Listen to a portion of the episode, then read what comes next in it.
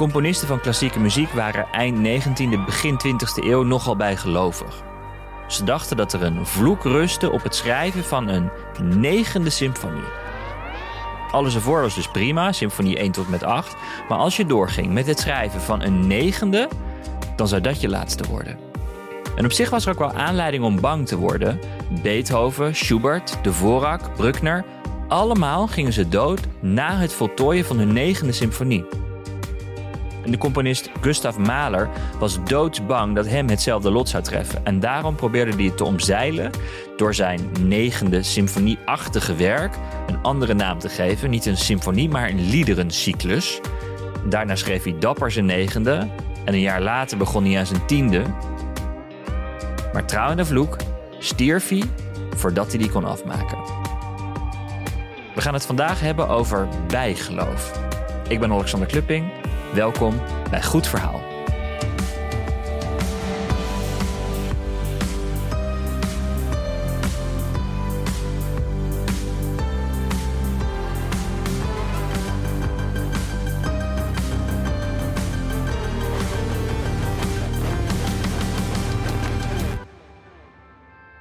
In Goed Verhaal kiezen we elke week de beste verhalen voor je uit en geven we ruim baan aan talentvolle makers.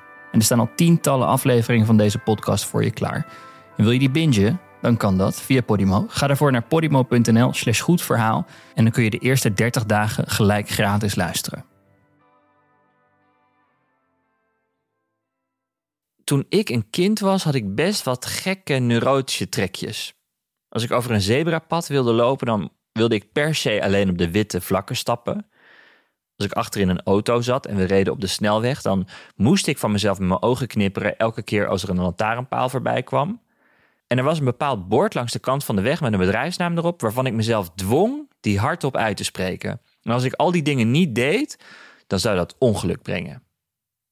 Ik ben daar overheen gegroeid. En nu doen uh, zwarte katten of uh, ladders... of kristallen, vrijdag de dertiende... en magische amuletten me helemaal niks meer... Maar of je nu gelooft in het bovennatuurlijke of niet... bijgeloof is een fenomeen dat over de hele wereld voorkomt. Zelfs in moderne tijden, zelfs in moderne steden... op plekken waar wetenschap en technologie de boventoon voeren... blijft bijgeloof zich nestelen. Zo ook bijvoorbeeld in New York. Elke van Haken verhuisde daar samen met haar gezin naartoe vanuit België. En in New York ontdekten ze iets vreemds in hun appartementsgebouw. En dat maakte hen zo nieuwsgierig dat ze op zoek gingen naar antwoorden... Waar komt dat bijgeloof vandaan?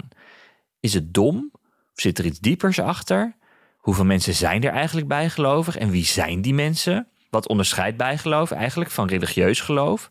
En waarom duikt het anno tweeduizend drieëntwintig nog steeds op?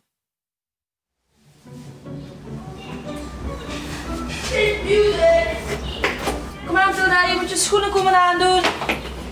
Dit zijn wij, Jeff, Tilda en ik. Wij wonen sinds kort in Amerika, in New York. Dat is heel tof. Er zijn heel veel dingen anders dan in België, maar ook heel veel dingen hetzelfde.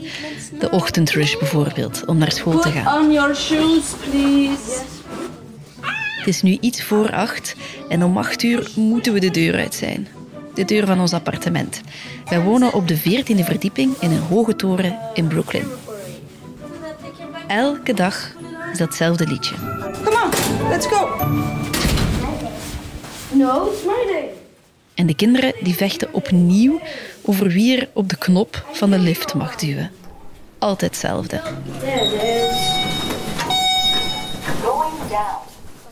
Tilda is zes. Okay. Ze leert tellen op school. Ze oefent de nummers Tilda. Met de knoppen van de lift. We're going to exercise your numbers, okay? Yes. One, two, three, four. vijf, zes, zeven, acht, negen, tien, elf, twaalf, veertien. Het duurt eventjes. But there's no dertien in the buttons. Er is dus geen knop met dertien op in de lift. Ik had er wel al eens iets over gehoord, maar nu zie ik het dus ook pas voor het eerst. Als ik de kinderen heb afgezet op school, stap ik naar de doorman. Why is there no thirteenth floor? In the building because the superstition. There's no number thirteen in any buildings. Je hoort Jay. Jay is een van onze doormannen. Doorman. Door. Een van die mannen dus. It's bad luck. Neither buildings I've worked in went from twelve to fourteen. They won't mark a, a floor as thirteen. They won't mark a floor as thirteen. Superstition dus. Bijgeloof.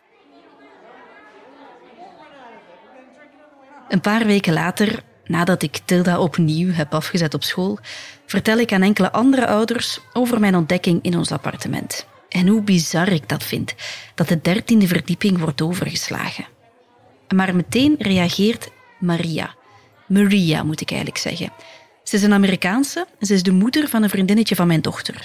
Superknappe vrouw, drie kinderen, advocaten in New York. Dus iemand die wel in moet zijn for some reason, niet?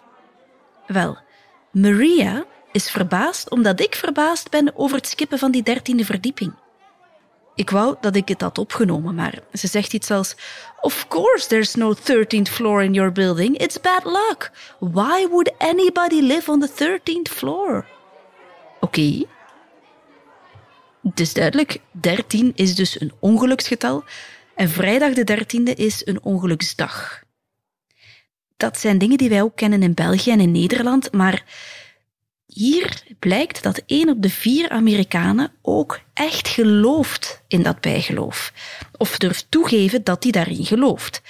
Ze nemen dat dus hier wel echt serieus. Maar hoe kan zoiets als bijgeloof dan binnendringen in het bouwen van een appartementsgebouw? Architecten en ontwikkelaars en zo, dat zijn toch net hele redelijke mensen? Die doen toch niet aan bijgeloof? Ik moet dat te weten komen. En na wat heen en weer bellen, kom ik uit bij ene Justin Ferrati. Die naam zegt jou waarschijnlijk niks, maar hier in New York heeft hij wel wat gezag. Justin wordt beschouwd als de oergids hier in New York. Hij is intussen al voorbij de zeventig, hij heeft een korte snor en hij draagt altijd een strikje. Blijkbaar is dat zijn handelsmerk. Maar hij is dus degene die heel wat gidsen hier in de stad heeft opgeleid. En hij legt alles uit over gebouwen en geschiedenis en architectuur. En als je examen aflegt om hier officieel gids te mogen worden, dan moet je de vragen beantwoorden die hij heeft opgesteld. Dus als er iemand is die weet hoe het komt dat er geen dertiende verdieping is in de meeste gebouwen hier in New York, dan is hij het wel, denk ik. It's not only true in New York, it's true in the United States that there is no thirteenth floor almost all the time. You you will almost always skip the thirteenth floor when they're giving numbers to floors.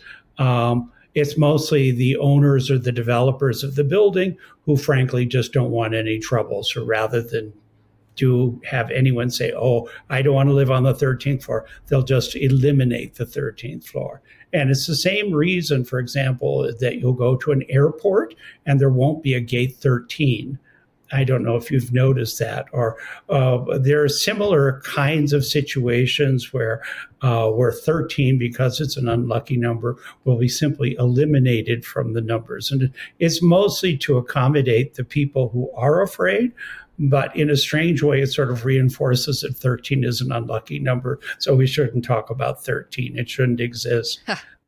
We, zou, we zouden de podcast eigenlijk ook hier gewoon kunnen stoppen, want door erover te praten bevestigen we dus eigenlijk het bijgeloof rond die dertien. Maar toch, ik vind het te fascinerend. En dat bijgeloof, dat kruipt schijnbaar overal. Van de laagste tot de hoogste klasses in de maatschappij. Bijvoorbeeld ook bij de vorige president Donald Trump, in zijn beroemde Trump Tower. Trump is always looking for ways of maximizing uh, his profits. And the one thing is that with Trump Tower, there is no floor thirteen, but it goes beyond that. Um, there's not only a f- not a floor thirteen, there's not a floor six, a floor seven, a floor eight, a floor nine, a floor ten, a floor eleven, a floor twelve, or obviously a floor thirteen. He simply eliminates that. Now, the reason for that is officially Donald Trump said that the, the atrium, which he was required to build by law, the atrium is ten stories tall. So he should be able to start with ten and above. The real answer is, as you know, in New York City, the higher the floor, the greater the price tag. And he he did it in Trump Tower. It was so successful that now other developers are doing it in New York City. And it actually has a, a colloquial name, a street name called Trump Measure. De Trump Measure. Er commercieel voordeel uit halen dus. Het heeft met geld te maken. Why take the chance dat er iemand een appartement niet wil kopen omdat het op de dertiende verdieping ligt? Ja, dan kunnen we beter de knoppen in de lift skippen. Dat dertien en vrijdag de dertiende bad luck zijn, wordt dus door één op de vier mensen hier in Amerika geloofd. En meestal is dat behoorlijk onschuldig. Harmless. Maar een klein deel van de mensen leidt aan Triskaidekafobia. Triska, deka, fobia. Forvo, dat is een website die voor jou woorden uitspreekt die moeilijk uitspreekbaar zijn, zegt Triskaidekafobia. En dat woord, dat is hier in Amerika bedacht. Het komt van het Griekse triskaideka, dat is dertien, en fobia, angst natuurlijk. Het is een erkende fobie. Het betekent dat je een onredelijke en doodsangst hebt voor alles wat met het getal dertien te maken heeft. Het is echt meer dan gewoon bijgeloof. Triskaidekafobia, dan zit je al in het straatje van de angststoornissen.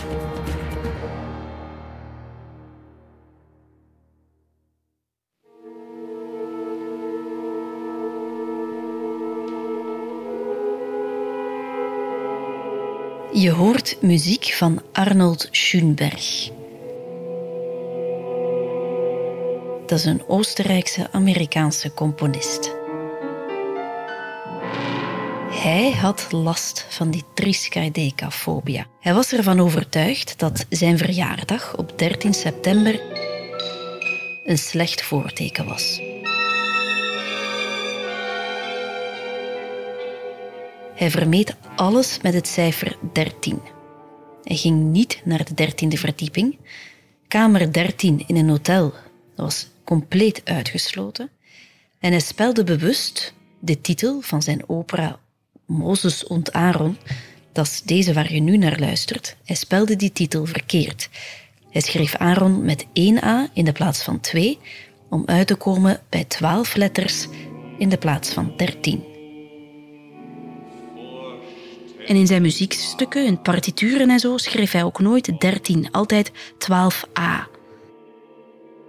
Nu, in tegenstelling tot de angst voor die dertien, was hij gefascineerd door het cijfer twaalf.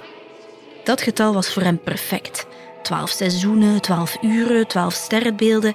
Schoenberg is dan ook de grondlegger van de twaalftonocompositie. Ook deze opera is zo opgesteld.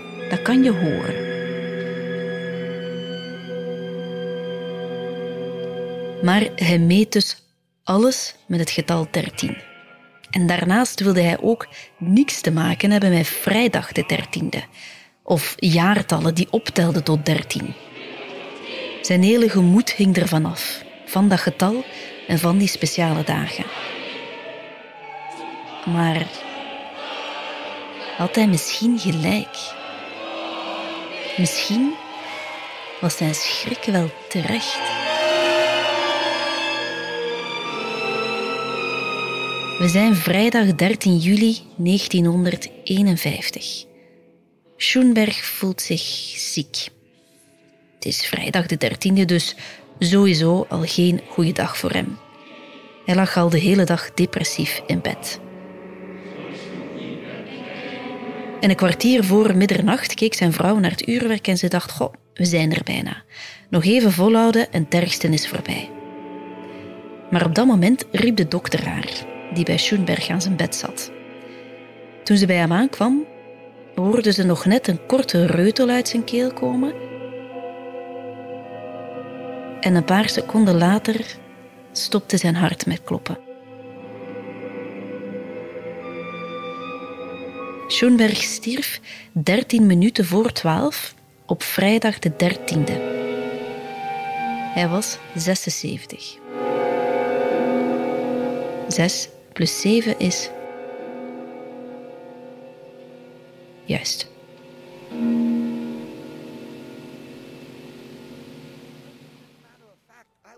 Gelukkig is die triskaidekafobia een uitzondering en is het bijgeloof in die dertien en vrijdag de dertien meestal onschuldig. Maar er zijn nog veel meer dingen waar mensen in geloven. Hier in Amerika, waar ze dus blijkbaar wel serieuzer nemen dan ik ooit in België heb gezien, maar ook in de rest van de wereld. Een tijdje geleden ben ik op stap gegaan met Chef, mijn zoon, om te gaan schaken in Washington Square Park. Dat is een park hier in Manhattan. Je vindt er alle soorten mensen en er is altijd heel veel ambiance. Ik neem mijn microfoon mee en Jeff mag schaken. Jeff is elf. Hij houdt heel erg van schaken. Soms wint hij, soms verliest hij. Maar hier in het park gaat hij aan een tafeltje zitten met Johnny O'Leary. Blijkbaar is dat een van de vaste schakers daar op die plek. Hij ziet er een beetje schoffel uit en mist een paar tanden. Maar hij helpt Jeff. En hij vertelt ook heel trots over de spelletjes die hij ooit speelde tegen schaaklegende Bobby Fischer. Maar goed, dat is een ander verhaal. Nu gaat het over bijgeloof. En als ik aan hem vraag of hij bijgelovig is, zegt hij eerst... I guess it's more in line with logic. Maybe I'm not superstitious. Maybe. Uh... Maar later komt hij daarop terug. Um, I am superstitious. Here's one of my superstitions. When I walk down the street... Mm? Just there. I don't want to step on a crack. Because okay. I think it's bad luck. Okay. And how how come? There's no evidence to that effect, but I, I just think it's bad luck. Okay. That's what makes it superstitious. Uh-huh. There's no evidence. No. And that's why it's superstitious. And did you ever experience something? No, I've never experienced anything adverse from the superstition. Stepping on a crack brings bad luck is een heel populair bijgeloof hier in Amerika. Maar het is niet het populairste. Of, of hetgene waar de mensen het meeste, het vaakst in geloven.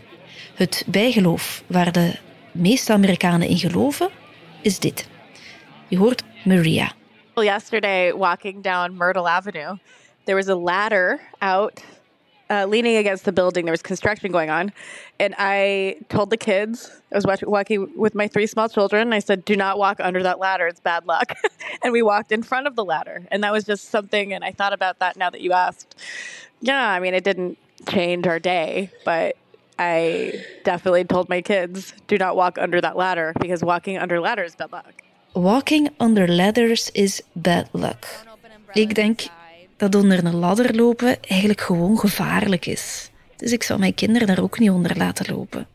Op twee in het lijstje staan de gebroken spiegels. Als je erin breekt, gebeuren er allerlei vreselijke dingen. En toen ik daar dus in het park rondliep en mensen aansprak, ging ik ook bij een groepje meisjes staan. Ze waren tieners, zestien, zeventien jaar, en ze waren met zeven. Allemaal een jeansbroek en een lichtgekleurd topje aan. Het doet er eigenlijk niet echt toe voor het verhaal, maar het viel mij zo hard op dat ik het graag wil vertellen. Een van die meisjes was Carly. En toen ik haar vroeg, are you superstitious? Zei ze, no, but. Apparently there's a thing that you're not supposed to break mirrors on purpose. I didn't know this. So I was doing an art project for school and I wanted to like make a drawing of a broken mirror. So I bought a mirror and I broke it. And after I broke it, Emma was like, you're not supposed to break mirrors, like that's really bad luck. And I was like, oh, that's not real, like it's not going to happen. So I broke the mirror. The next day, I had a math quiz and I completely forgot everything. Um, and then I did really bad on my chem lab. And then I also dropped my phone and it completely shattered. It, all in one day. Dus Carly die geloofde het eerst niet van die spiegels. Maar nu gaat ze er toch geen meer breken, denk ik. En zo is het met de meeste mensen die ik spreek. I agree. Like I feel like if something happens, then I'll kind of like think about it, and I'm like, oh, even though I kind of like don't believe in superstition, like some of it I feel like is kind of weird. Like um, I know a lot of people like flip like over pennies when they find them to get them like heads or like pick them up. Um, but I think that's like interesting, I guess. But I feel like I don't really think about it until something actually happens, then I'm like, oh, that was kind of weird, you know? New York is erg internationaal, dat weet je wel.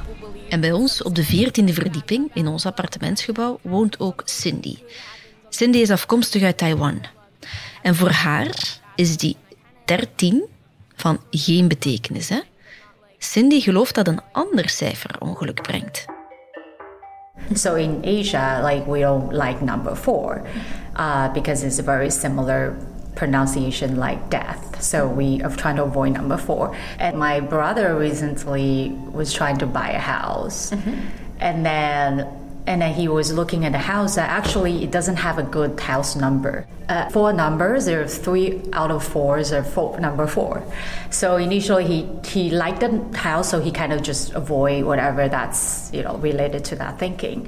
By the end, the you know, like whatever the process, it wasn't going really well. So what happened is like we just think, oh, it's not meant to be anyways because it's really bad house number. Dus in Azië, bij Cindy, is het cijfer vier zoals de dertien hier. Het zou ongeluk brengen en in heel wat appartementsgebouwen daar is er geen vierde verdieping, wel een dertiende. Door deze podcast te maken ben ik gaan nadenken of ik in mijn leven nog bijgeloof heb meegemaakt. En ik kwam uit bij vroeger, bij mijn moeder. Die had de gewoonte om kaarsjes te branden als wij examen hadden en zo. Ja, ik had een grote kalender tegen de muur. Die kaarsen kwamen dan bij die kalender, zodanig dat het verband was met die, met die examenrooster. En elk van de kinderen had zijn kaars. Ik denk zelfs een andere kleur van kaars of zo, dat ze zo goed wisten dat echt die kleur, dat elk zijn kleur had. En ik geloof erin ze, dat ze dat dan voelden. Over, over heel die periode tijdens dat examen hebben ze dat gevoeld. Dat ik eraan aan het denken was. En ik geloof dat ook dat dat helpt. Dat dat steun geeft. Ik woon nu een jaar in Amerika en ik word altijd wat emotioneel als ik mijn moeder hoor. Moeken heeft het dus vooral over um, ergens aan denken of bewust worden van iets en die een andere persoon dat duidelijk maken dat je eraan denkt.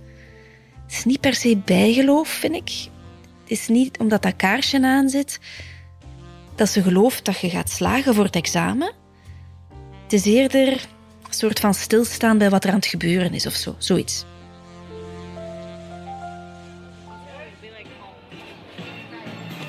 Terug naar het Washington Square Park.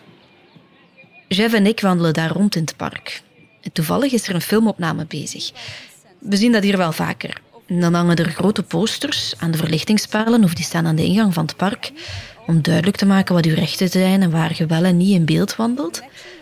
En daar staat dan ook bij over welke film het gaat. Currently entitled Ghosts. Toevallig.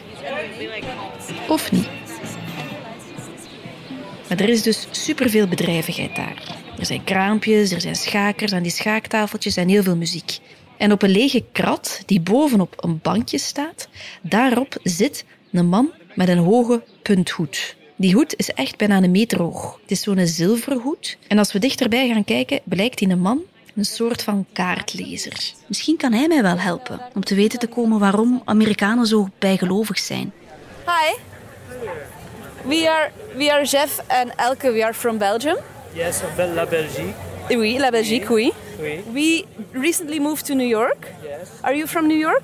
Well, uh, je suis né à New Jersey, mais okay. J'habite uh, il y a quinze ans ici. Oké, okay, oké. Okay. Ik lach een beetje, want ik word wel nerveus, want hij ziet er eigenlijk wel streng uit. En ik vind het ook grappig dat hij Frans begint te praten tegen ons. C'est à cause de ma dernière vie à Paris pendant le dix-neuvième siècle. Ah, oké. Okay. Ik heb het op dat moment nog niet zo goed door, maar hij zegt dus dat hij Frans praat omdat hij in zijn vorig leven in de negentiende eeuw in Parijs woonde. Maar hij ziet mijn microfoon en hij vraagt of het gesprek wordt opgenomen en ik vraag of hij met ons wil spreken. You can, but I, I charge for, for this. Okay. So this is real. This is not superstition. I try... Dus wat hij doet, die kaarten leggen, dat is volgens hem geen bijgeloof. En ik moet betalen als ik nog met hem wil spreken. How much do you charge? Small is ten, fifteen is uh, uh, five minutes is fifteen and ten minutes. We onderhandelen daarover. What do you get for that then? Uh, you can ask a question. Yeah? Uh, or if you just want to talk to me, it's Hij wil mij duidelijk yeah. voor die vijftien dollar laten gaan. Do you know how expensive a good psychic is in New York? No. Do you know this is très très bon marché? En ik trap er bijna in. Oké, okay, donc on fait le quinze. Nee.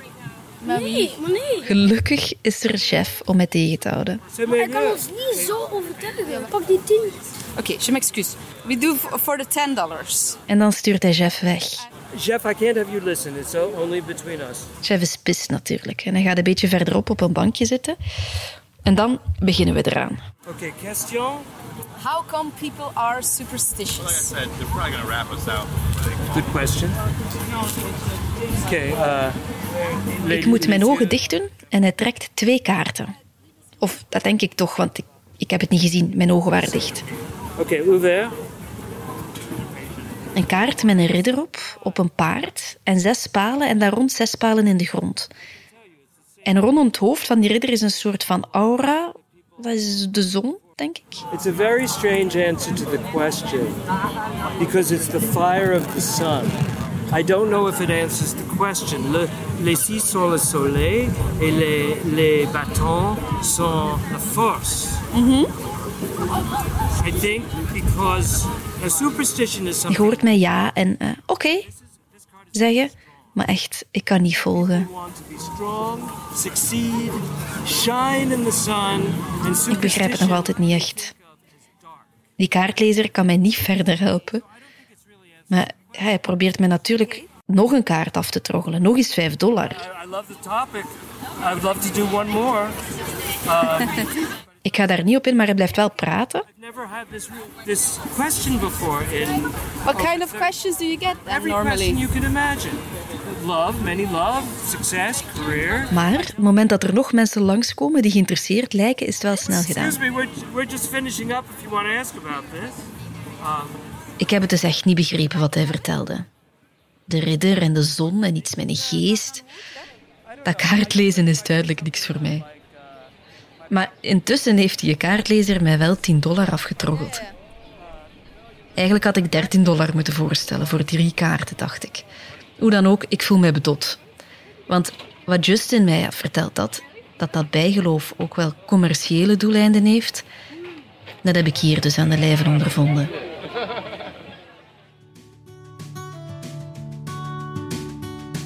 En ik blijf dus zitten met mijn vragen over bijgeloof en waarom Amerikanen denken dat dertien ongeluk brengt. Justin, deze keer niet de kaartlezer. Waar komt die dertien als ongeluksgetal vandaan? Volgens Justin zijn er verschillende mogelijke bronnen of redenen. One is biblical. One is biblical. The, you know, you never want to be the thirteenth guest at a table because, according to the Christian Bible, Judas Iscariot was number thirteen at the ta- at the Last Supper, and of course we know what happened there. So um, it gets to the point where even today, hosts and hostesses will not have thirteen dinner guests. Uh, at their table, they will always figure out how to have twelve or fourteen or fifteen, but they won't have thirteen. Maar hoe komt die dertien of vrijdag de dertiende dan in Amerika terecht? Dit is Justin zijn theorie. Het zou te maken kunnen hebben met de vrijmetselaars, zegt hij. Voor de vrijmetselaars is vrijdag de dertiende een ongeluksgetal. Dat heeft dan weer te maken met de ondergang van de orde van de Tempeliers, de vroegere vrijmetselaars, zeg maar. Maar dus, die vrijmetselaars die hebben in de jaren zeventienhonderd ook de oversteek gemaakt van Europa naar Amerika. En de Founding Fathers, dus de oprichters van Amerika eigenlijk, dat waren allemaal vrijmetselaren, zegt Justin. Masons heet dat in het Engels. If you look on the back of the American dollar bill, there's a Masonic symbol on the dollar bill. You'll see the pyramid of the Masonic rite on it because by tradition, the Masons built the pyramids of Egypt. And, uh, and so it's interesting that there might be some connection because for the Masons, Friday the thirteenth has uh, has weight, has meaning, especially in Europe. But then from Europe, it would come to the United States. En dan... Daarna, eens dat hier geïnstalleerd is, heeft dat ook te maken met traditie, zegt Justin. Een traditie die overgedragen wordt, folklore, waar wij ons eigenlijk zonder veel tegenstribbelen aan overgeven. I, I remember reading a wonderful story of, of a man whose wife would every Sunday make, make a roast, and she would very dutifully cut the roast in half and prepare it and serve it and cook it in two pans. And you know, this had been going on for years. And if I said, honey, why do you do that? She goes, I don't know. That's how my mother taught me how to do it. So next time she saw her mother, she said, "Why did you teach me to cook the pot roast in two pans?" She said, "I don't know. That's the way my mother taught me how to do it." So she saw her grandmother one day. She said, "Why do you cook the pot roast in two pans?" She said, "Well, that's easy. I didn't have a pan that was big enough." Zalig toch, hè? Hoe dat hij daar zo om lacht. Maar waarom nemen wij, moderne mensen, in twintig drieëntwintig... dat dan nog altijd over? Oké, okay, er is dus die commerciële reden, zoals Justin ook eerder al vertelde, met Trump zijn hele verhaal. Maar weten wij niet beter? Hoe komt het dat iedereen dus eigenlijk wel een beetje bijgelovig is? I think it's what makes us all human beings.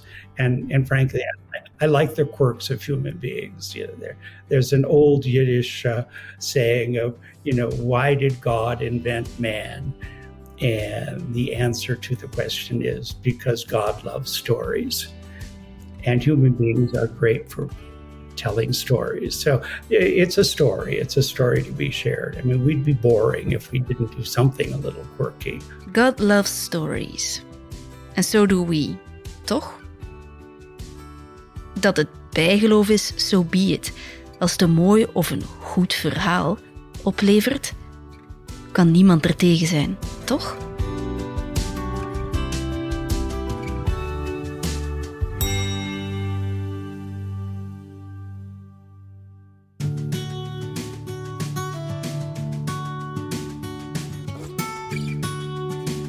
Deze aflevering van Goed Verhaal werd gemaakt door Elke van Haken. Ze vroeg maar man en kinderen, Jeff en Tilda, te bedanken voor hun hulp bij dit verhaal. Met dank aan Helena de Groot voor de technische ondersteuning, Jeroen Sturing voor de eindmontage en de eindredactie was in handen van Charit Alles. Tot volgende week.